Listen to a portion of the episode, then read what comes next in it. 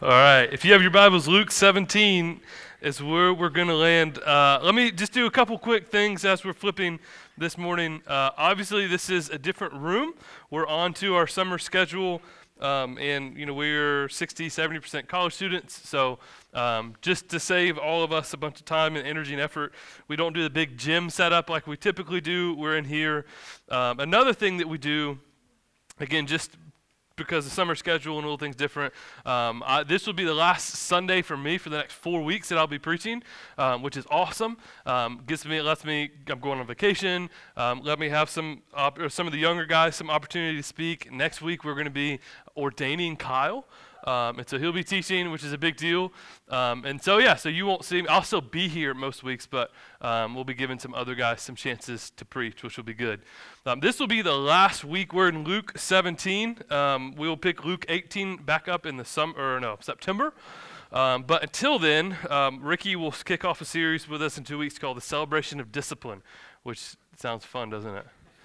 kind of oxymoron, celebration of discipline. But um, Luke 17 is where we're going to be. I love kind of the smaller feel because uh, we just get to have more fun um, and, and interact more. And yes, sound good? that, that's yep that's what i like so um, as we start off let me just throw out a question has there been anything in your life that you've just become numb to that you kind of forget that it exists, that you don't really pay much attention to it, but once you're awoken to the fact that it still exists, it just excites you to death. Anything like that? It just becomes numb. It's kind of background noise. I mean, uh, I, I, promise you, I'm not high as I'm saying this, but like, have y'all ever thought about the spoon? Like, how great the spoon is? It totally sounds like I waked and baked, doesn't it? Uh, kids, your parents can explain that later. Uh, but seriously, like a fork, we could do without a fork. You, you can make it work. You could kind of get a rock and make a knife, but man, we take the spoon for granted, don't we? The spoon is, how would you eat soup without a spoon? no, we're not animals. What are you talking about? No, you have to like publicly, no. You see, this is, this is just time out. This is what I'm talking about here. We have taken for granted the poor spoon, and Caleb is, yeah. Uh, but anyways, so as we're talking about this, and I promise there's a point here, um, scripturally we're going to see a phrase this morning that is used all over the New Testament, um, the kingdom of God, the kingdom of God, the kingdom of God.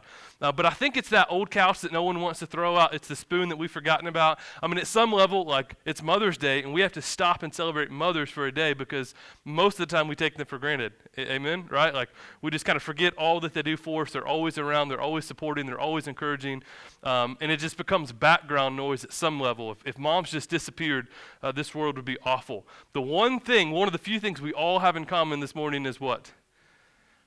You were birthed. That's what happened. Like you have a mother. Uh, again, kids, you can ask your parents about that later. So, um, as we talk about this, this phrase, the kingdom of God, we'll pick it up in Luke 17, verse 20. Uh, but this whole morning, it's, it's kind of a uh, word study if you're familiar with different ways of teaching and sermons. This is basically a word study. What is the kingdom of God and how have we taken it for granted? So, Luke 17, uh, we're going to pick it up in verse 20. Luke 17, verse 20. If you don't have a Bible, there should be some spread around. Um, take, what, take that. We want you to own a Bible so you can keep it. That was said really weird. Luke 17. Pick it up, verse 20. Being asked by the Pharisees when the kingdom of God would come, kingdom of God, here again, he answered, The, the kingdom of God, underline it, is not coming in ways that can be observed, nor will they say, Look, here it is, or there, for behold, the kingdom of God is in the midst of you. Verse 22. And he said to the disciples, so that was a generic answer to the Pharisees. Now he's speaking especially to the disciples. The days are coming when you will desire to see one of the days of the Son of Man, and you will not see it. And they will say to you, Look there or look here. Do not go follow them. For as the lightning flashes and lights up the sky from one side to another, so will the Son of Man be in his day. But first, he must suffer many things and be rejected by this generation. Verse 26. Just as it was in the days of Noah, so it will be in the days of the Son of Man.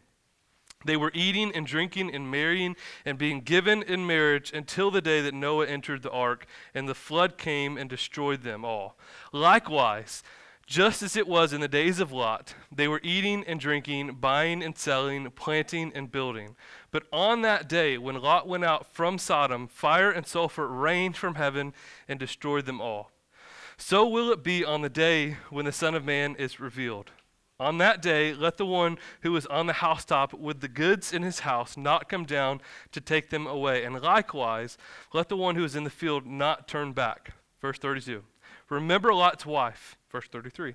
Whoever seeks to preserve his life will lose it, but whoever loses his life will keep it. I tell you, in that night there will be two in one bed, one will be taken and the other left. There will be two women grinding together, one will be taken and the other left. And they said to him, Where, Lord? And he said, Where the corpse is, there the vultures will gather. Let's pray. And Father, as we start to understand and look into what the kingdom of God means and what it represents and, and all the implications that it has for us, uh, Father, would, would this not be a word or a phrase that just becomes numb to us? It's background to us. Father, would we put all our hope in this kingdom? Father, because we, we can't serve two. So, Jesus, as we study, as we try to pluck out what you're uh, trying to tell the disciples, what you're telling the Pharisees, and, and what you're telling us, um, God, we have a new, fresh version of the kingdom of God this morning. That's your name we pray. Amen. So, first, let me start off with this Caleb, ice cream. Ice cream. No. Let's start off here. um, the kingdom, so I'm going to throw this definition up real quick. Actually, McKinsey is because McKinsey's awesome. Uh, here, when we talk kingdom of God, here's what we mean uh, the kingdom of God, already present but not yet fully realized, is the exercise of God's sovereignty in the world towards the eventual redemption of all creation. All right? Pretty dense. I'm going to read it one more time, and we're going to spend the rest of the morning trying to wrap our heads around this.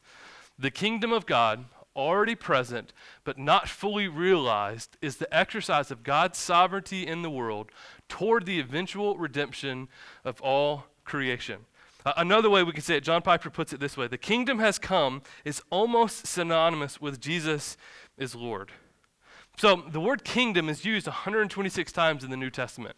Uh, we don't, uh, obviously, we don't have a kingdom. We don't have a king. We live in a democracy. So it's kind of hard for our minds to wrap around what does a kingdom mean? What does this really mean for us as far as Christians and God's kingdom? And uh, we see kingdom of heaven thrown out too. Those are not different. They're the same thing. Kingdom of God, kingdom of heaven.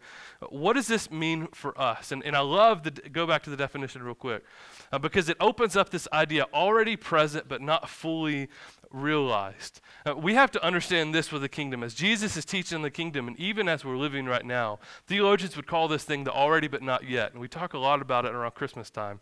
Um, uh, who, who was nine when they were baptized? Just curious. Anyone?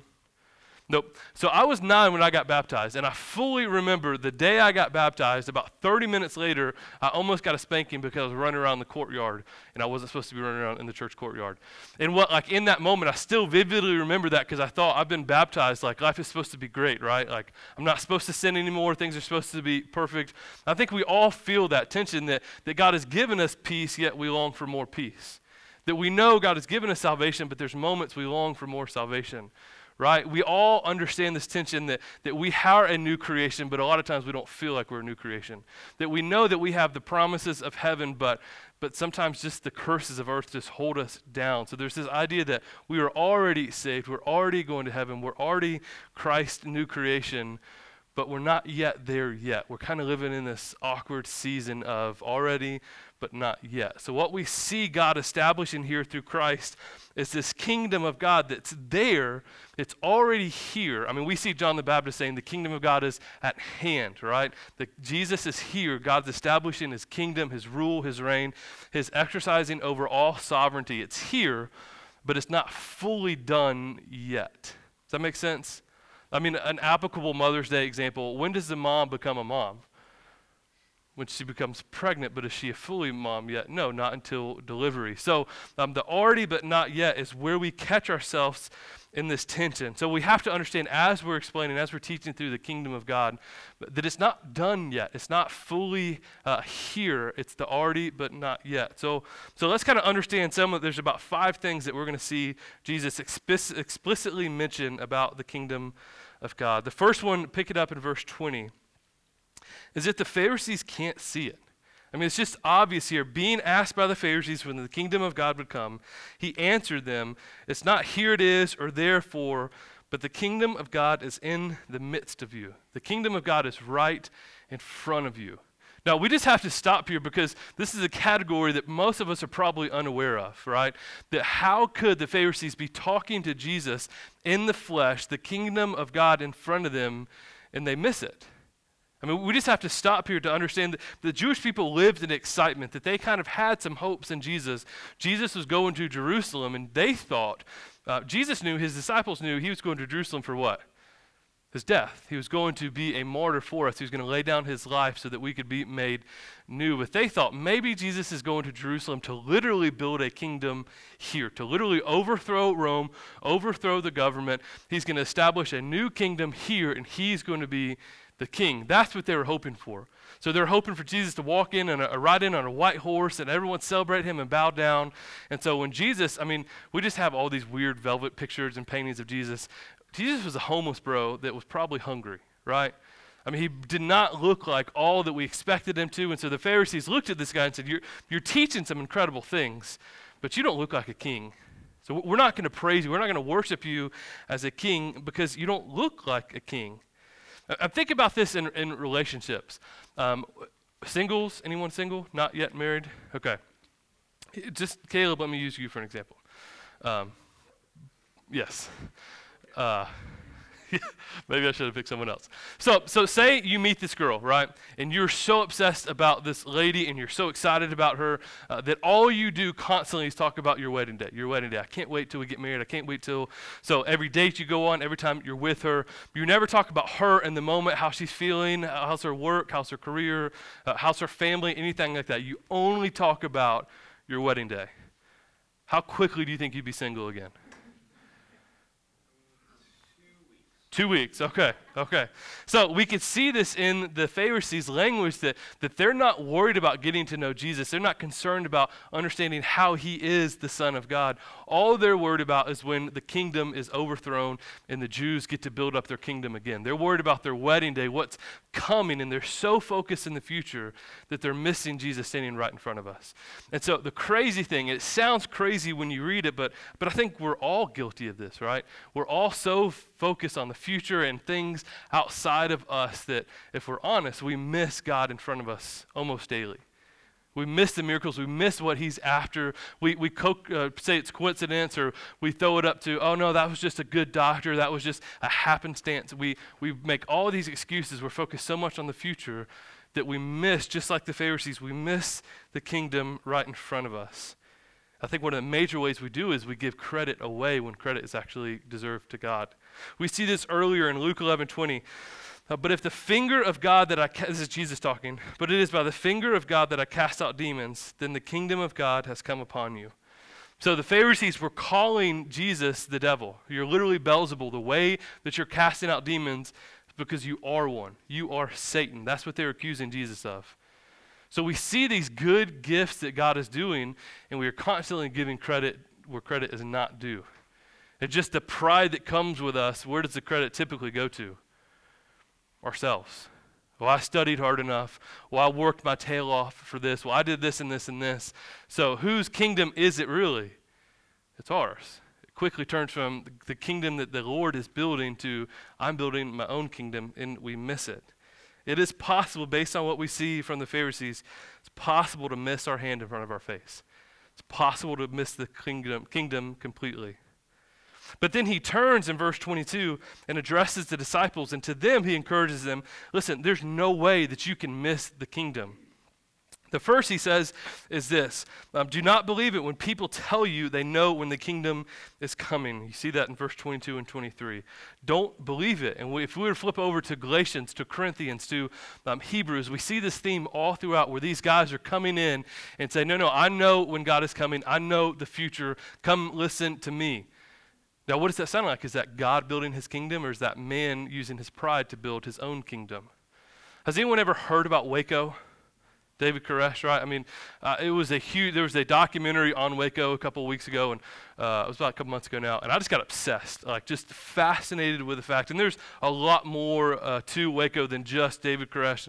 I mean, there's a whole government thing of possible overreach. It's just fascinating. But uh, the thing, the most fascinating thing to me with David Koresh is people were flying from all over the world because Koresh started saying, "I am the Messiah." The, the seven seals in Revelation, I am the one that can interpret him. The Lamb of God is me. It's not Christ, it's me. I am the Lamb. I can interpret this for you. So when we start seeing men and women building their own kingdom on earth, Jesus is saying, flee from that. Get away from that as quickly as possible. Um, there's a book that I actually tried to buy this week uh, just to have because I think it'd be funny to have, but they don't make them anymore. Uh, it was 88 Reasons Christ is Coming Back in 1988. Uh, he didn't, um, and it's on Amazon, but it's out of stock. So if you want to bless your pastor, buy me that book. I would just love to frame that book, um, just because.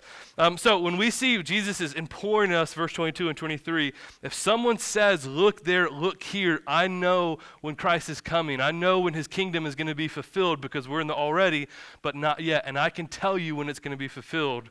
So He's saying, "Run from that." Verse 24 talks about as the lightning flashes and lights up the sky from one side to another, so will the man, the Son of Man, be in his day. Now, here's where, if I could just be honest, this whole kingdom of God idea could be a sermon series for like 12 weeks. Because there's so much that goes into this of eschatology and dispensationalism and, and all these things built into the kingdom of God and God's return. And, and I know there's some guys in this room that have studied way more on this, the premillennial, postmillennial, what does all this really look like? So I'm just trying to give a very surface level of what this he's talking about. But the end of it is this. Already, but not yet. Christ is returning, right? He's coming back, and there's going to be no mistake when it happens. It's going to be so obvious that it's going to be like lightning that fills the entire sky. So God is establishing his kingdom right now through Christ on the cross, through us, through believers, establishing the kingdom of God on this planet. But there will be a day when his kingdom is complete, and no one is going to be able to miss it. Now, this is where, again, we could get in the weeds if we want to. What has to take place before Christ comes back? What has to take place before his kingdom is fulfilled? Well, Revelation would say some things, and throughout the, the other scriptures, it would say some things, but, but verse 25 outlines the one thing that must take place before his kingdom can be fulfilled is this but he first must suffer many things and be rejected by this generation. So, the one thing that must take place for the kingdom of God to be fulfilled is Christ's death on the cross. Now, you can see at some level, we can kind of look back, hindsight 2020, those Pharisees, they're so dumb. But when you think about if Jesus is really building this kingdom and he's saying the way for me to build this kingdom is for me to die, uh, bro, how are you going to do both? The way for me to build this house for my family is for me to die. Mm, you can't swing a hammer when you're dead, right? So this whole idea, I mean, we can I can empathize with the Pharisees at some level because they expect Jesus to build this kingdom. They expect him to come back and to rule and to reign but they have no concept for how he's going to do it. The one thing that must take place for God's kingdom to be fulfilled, this is death. Now, we'll pick it up in verse 26. Uh, here's another thing about the kingdom of God. When it is fulfilled, that the world won't expect it.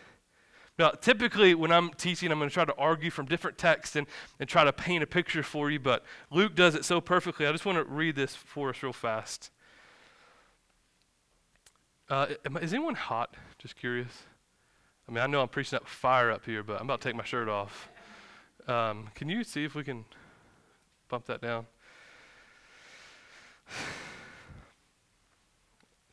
I will. Never mind.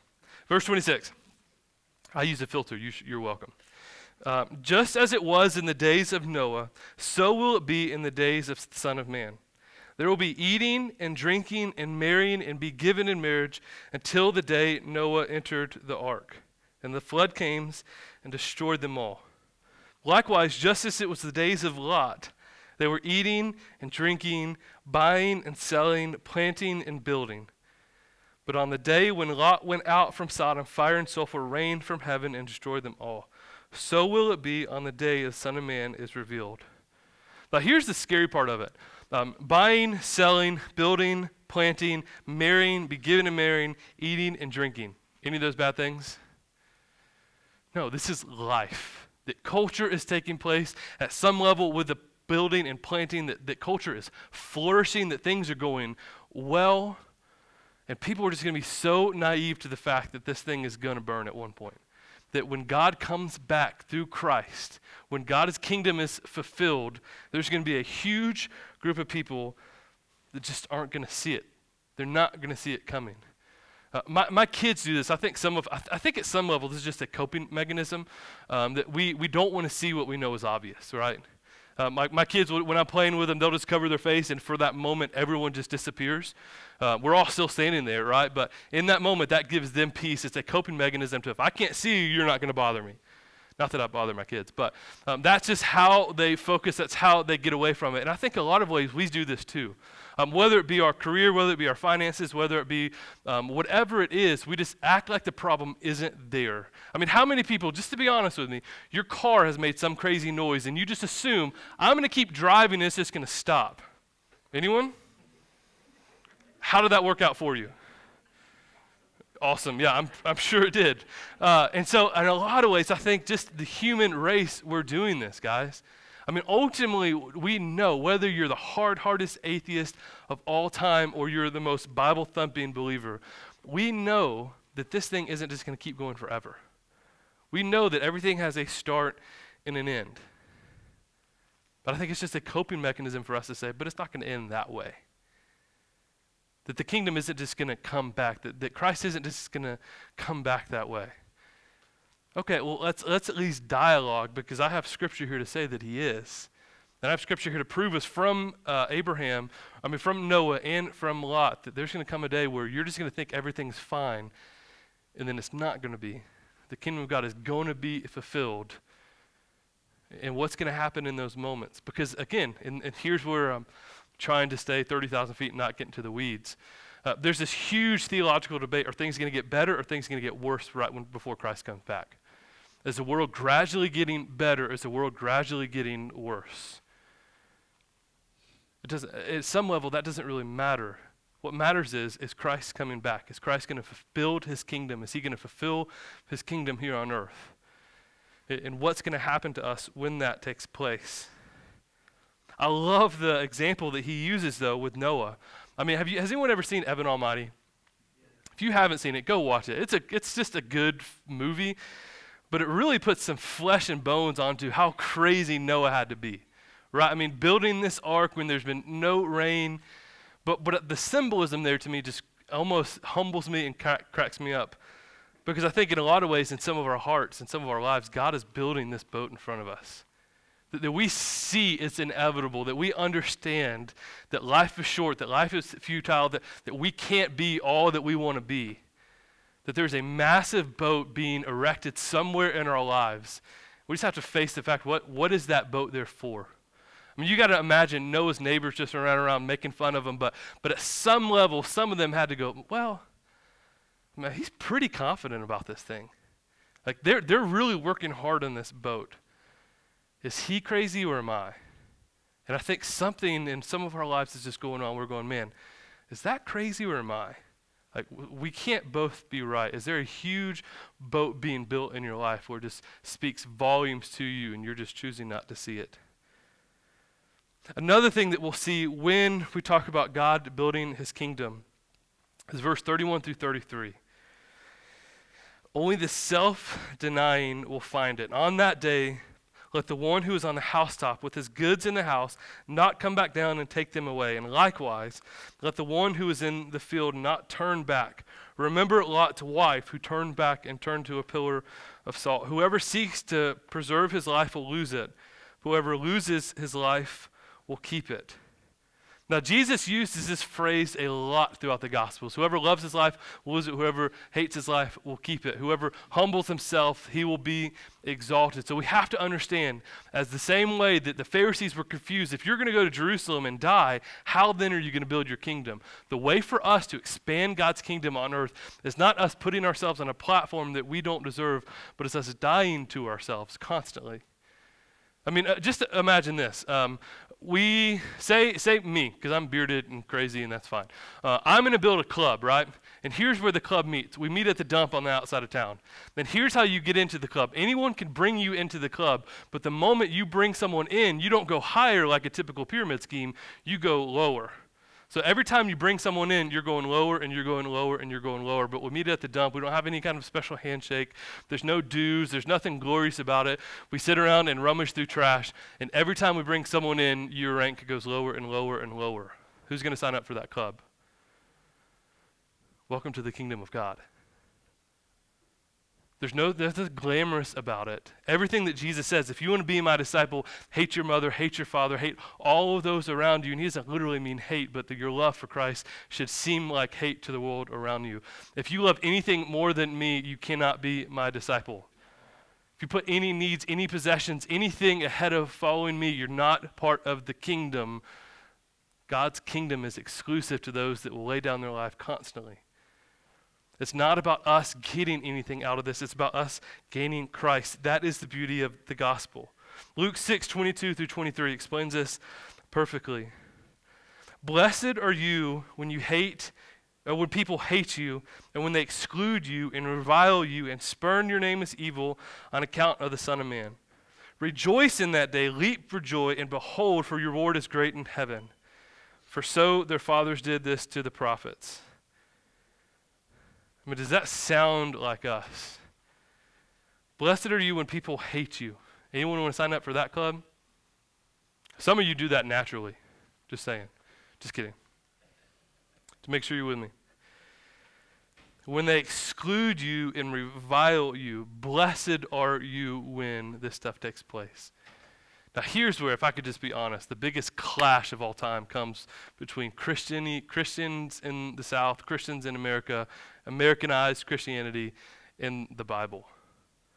Because for a lot of us, Bible believing, going to church is almost more aristocratic than biblical. That if you're going to be a Christian, make sure you belong to the right church. If you have this much money, you need to go to this church. It's more of a status level than anything else especially in the deep south. So, what we wrestle with, with God building his kingdom, is we're not talking about social class, social order, aristocraticness. We're talking about laying out our lives constantly for the sake of the gospel. That is what it means to get into the kingdom of God. And here's probably the most terrifying thing of all. Verse 34. I tell you, in that night, when God's kingdom is fulfilled, there will be two in bed. One will be taken and the other left. There'll be two women grinding together. One will be taken and the other left. Grinding wheat, just so you know. Verse 37. And them and they say to him, Where, Lord? And he says, Where the corpse is, there the vultures will gather. there's two ways about the kingdom, and there's nothing in between. I think as Christians in America, we just want to kind of justify and rationalize. And again, maybe we're just, we don't want to see the truth that God's laying out. But there's two truths you're either part of the kingdom or you're not. When Christ comes, when his kingdom is fulfilled, you're either part of the kingdom or you're not. There, there's no middle ground. And, and listen, I empathize with Paul. When Paul was preaching, when Paul was teaching, he would say, I, I wish this wasn't so, but this is the truth. And I can feel a twinge of that. I, I, wish there was another way sometimes. I wish we could say, no, like the idea of universalists that eventually everyone's going to get into heaven. I love that idea. How great of a message would that preach? Except it's contrary to every verse and every sentence in the Bible. It's just not there. You don't see that truth anywhere, that eventually we're all just going to get to go to heaven. So do what you want here. Uh, yeah, you might have to suffer for a little bit, but eventually everyone's in heaven, everyone's happy and married, and it's great. I, w- I wish that would be true. Our church would probably be a lot bigger if that was true. There would be more donations going in the offering, and I might even have a jet. That would be great. And I would have spoons on my jet. Caleb. right? No, but I, I, mean, I wish that was true. But but what the most haunting thing coming out of this is, listen, there's there's two people in bed. One will be taken and the other left. One will be taken and the other left. And disciples are hearing this and going, Oh my gosh, God, what does this mean? Jesus, tell me, wh- where is the other one going? We understand one's going to be with you in glory. Where's the other one going? Where the corpse is, there the vultures will gather. death. Eternal death is where the others will gather. And, and I get it. I mean, I'm, I've, I've been preaching a long time, not really a long time, but uh, as far as like ministry, I've been doing this for a long time. And I hear the reputations, all that preachers preach about is hell and money. That's all you guys ever talk about hell and money, hell and money, money and hell, hell and money. Yeah, I get it. But here's the other side of it. And not just preachers, us. How much must we hate our family, hate our friends, hate our neighbors if we know this is a real consequence and we don't talk about it? I mean, how much would we loathe those around us if we understand that God's kingdom is for the believers and the opposite of God's kingdom is eternity in hell? There's no middle ground, and we say nothing. Um, y'all, y'all know Penn and Teller? Y'all ever seen those magicians, Penn and Teller? All right, so um, Penn or Teller, I can't remember which, which one doesn't talk. Okay, Penn, then, the one that talks a lot. Um, hard atheist, very atheistic in his thinking. And so he tells this story one time. You can watch it on YouTube, it's fantastic. This guy comes up after, brings him a Bible, trying to talk about the gospel with him. And so he's just very like, hey man, that's good for you, but like, I don't want to hear any of that. That's not for me. Uh, but he goes on to tell the story that, that how much he, he knew that this guy was, he was using the word proselytizing, um, trying to evangelize, trying to tell him about Jesus because he genuinely loved him. So this atheist comes to the conclusion that how much would they hate us if they don't tell us the message of the gospel? Whether we believe it or not, whether we think it's hogwash or not, that he knew, Penn knew, Penn, Penn knew in that moment that this guy loved him because he was awkward, he was weird, he was strange, but after the show, he waited on him to tell him, man, listen, you, you need to know this truth of the gospel. So Penn rejected it completely, but goes on, I mean, it's probably about a 15 minute clip, but goes on to talk about how much respect he had for him, how much he admired this guy, that if he really believed the Bible, he really believed this is true, he was actually acting it out and worried about Penn's soul. That is the beautiful thing about the gospel. Penn, to my knowledge, not a Christian, but had a respect for this guy because he at least tried. So if we see this conclusion about the kingdom of God, that those who miss it will perish, there, there's no middle ground. How much must we hate our neighbors if we don't say anything? If we don't do anything? Now, here's, uh, as we start to land the plane, here's kind of where my mind has been all week. Matthew 6.10 puts it plainly. Your kingdom come, your will be done, on earth as it is in heaven. And most of us probably memorized that prayer growing up, the Lord's Prayer, and, and said it at sporting events. And I know my drumline used to say it, which, like, looking back, makes no sense at all. Um, Let us play these flams really well for your glory. Like, okay. Um, but he, does anyone know what a flam is? Just curious. Okay. Two people. You know what a flam is, but you still respect spoons. Okay. Here's where I, I just kind of want to be honest with you and, and just been gauging my heart and trying to figure out where I am on this. Uh, but if I can just be honest, uh, I've been bored with the kingdom this week. I mean, there's been some sermons that I've written that I've studied in Scripture. I've just cannot wait to get to Sunday to preach because I'm so excited about it. But when I talked about in the beginning that maybe we're just bored with the idea of kingdom, like uh, we just take things for granted, like mothers or spoons or whatever it may be, we just they become numb in the back of our mind because we hear it so often that we can't really fathom what life would be out without it. That it just becomes bored to us. It's just white noise in the background. And I, f- the reason I open that way and I close this way is because I felt that tension this week preparing the sermon that if we're praying that your kingdom would come here, that your will would be done on earth as it is in heaven, that is a massive prayer that we should feel with our bones. That as we're praying, as we're talking about the kingdom of God, as we talk and hear about Jesus explaining what it means for God's kingdom to come, for Him establishing His rule and His reign, that it's already taking place, but it's not yet fulfilled that, there's not much more deep or depth in teaching than this. There's not much more depth in Jesus' gospel than this. That there will be a day where my kingdom will be fulfilled. And in this moment, I am building my kingdom. I'm fulfilling my kingdom. This is the work of the Father to establish his kingdom on earth. And so, just me kind of weighing out my heart, like, why am I bored in this? Because the last time I checked, this is it. There's nothing more, there's nothing less than God establishing his kingdom on earth. This is the kingdom. So when I pray, Your kingdom come, Your will be done, this, this is it. There's, there's nothing else. And so, granted, I, I, know there's a lot going on in all of us, and I don't want to impose my thoughts and my beliefs on, or my uh, questions and, and why I'm wrestling with this. But my question for you this morning is Are you bored with God's kingdom? Are, are, we going through God talking about, through Christ, here's how I'm establishing my kingdom where there will be no more hurt, there will be no more pain, there will be no more sorrow, no more agony? Does that excite us? Does that get us excited about the kingdom of God coming? Or is it like, mm, I'll just eat an ice cream cone instead? Hmm, I'll just drink soup instead.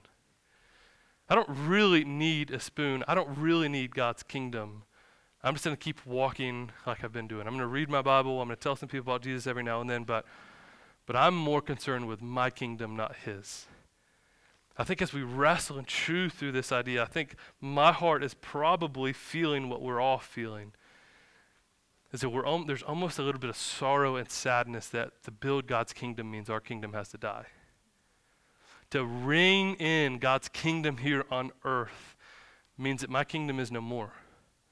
So we sorrow, we lament the fact that we're going to have to bury all of our accomplishments, all that we've done, all that we will do. We're going to have to, to actually have a funeral for those, put them in the ground, and put those things to death and say none of that matters in the scope of God establishing his kingdom. If we're honest, that's, but look what I've done. Look what I've accomplished. But for God to build his kingdom, our kingdom has to die. There's no king, two kingdoms here. It's God's kingdom or else.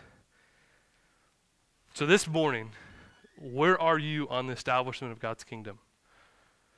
It's, it's coming. I mean, here's the, the reality of it God is going to establish his kingdom. He already has, and it will be fulfilled. But I just want to, for me, how I've been wrestling, I just want to welcome you into the wrestling, to the pondering, to the thinking, to the praying. Does this fire us up? Are we excited about God's kingdom? I'll end it this way. I heard a pastor say one time, and I've used this before if my time is up here on earth, then just take me home. I mean, here's the guy preaching in probably in front of 10,000 people. If my time is here, God, take me right now. But if you're going to leave me here, I'm going to work my tail off for your kingdom. If you're going to leave me here, then I'm going to I'm going to assume that you've left me here because my work isn't finished with my wife, with my kids, with my church.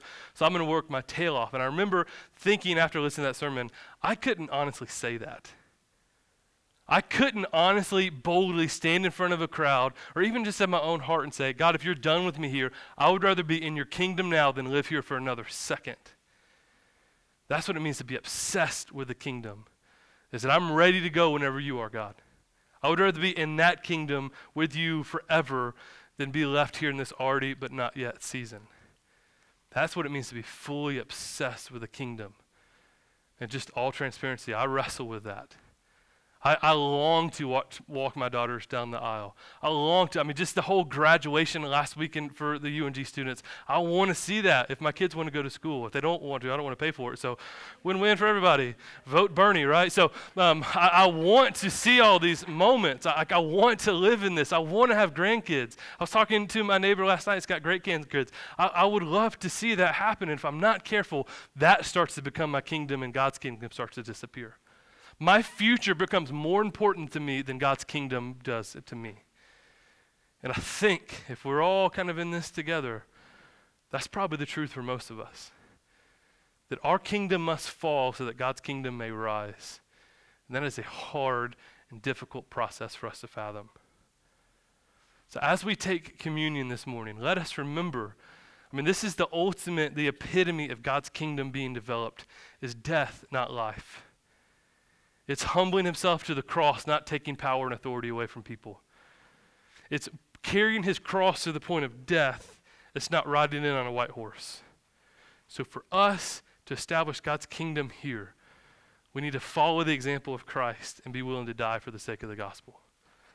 So I'm going to pray, and the communion will be open, and we'll continue in, in worship as if we just meditate what God's kingdom means for us this morning.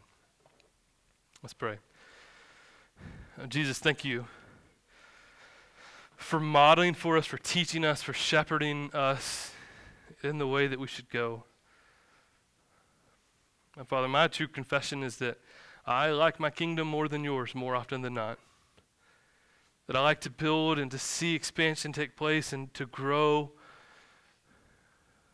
I don't like to humble myself and to die to myself so that you may live.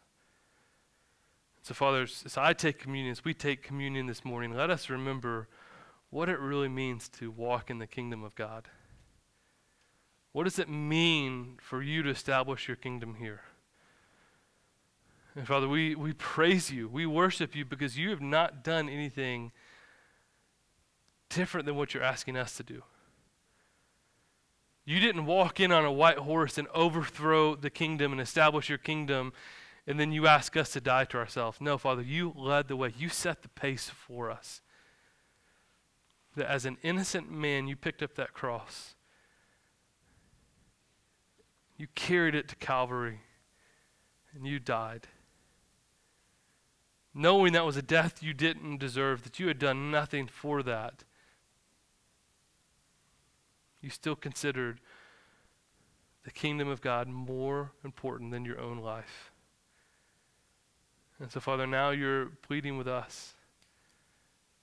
God, would we remove the hand in front of us? Would we not be like the Pharisees that can't see what you're doing? And Father, would we all be willing to die? Would we be willing to put your needs ahead of our own? Would we follow in your example? Would we be more obsessed with your kingdom than ours? And so, God, let the motivation for that not be anything else other than you and your cross. That, Father, you know where joy is found. And it's not in us establishing our kingdom and getting more and building more and owning more. Father, it's being freed up from all of that, to chase you and follow you wherever you go. So, Father, we pray that you would build your kingdom here, in us and through us. And as we take communion this morning, let us remember what you're after. So, Father, forgive us, forgive me for being more obsessed and more concerned with my own kingdom than yours. we love you. Thank you for setting the pace. Thank you for leading us. Thank you for loving us when we don't deserve it. Father, your kingdom come, your will be done. It's in your name we pray. Amen. So communion will be set up in the back.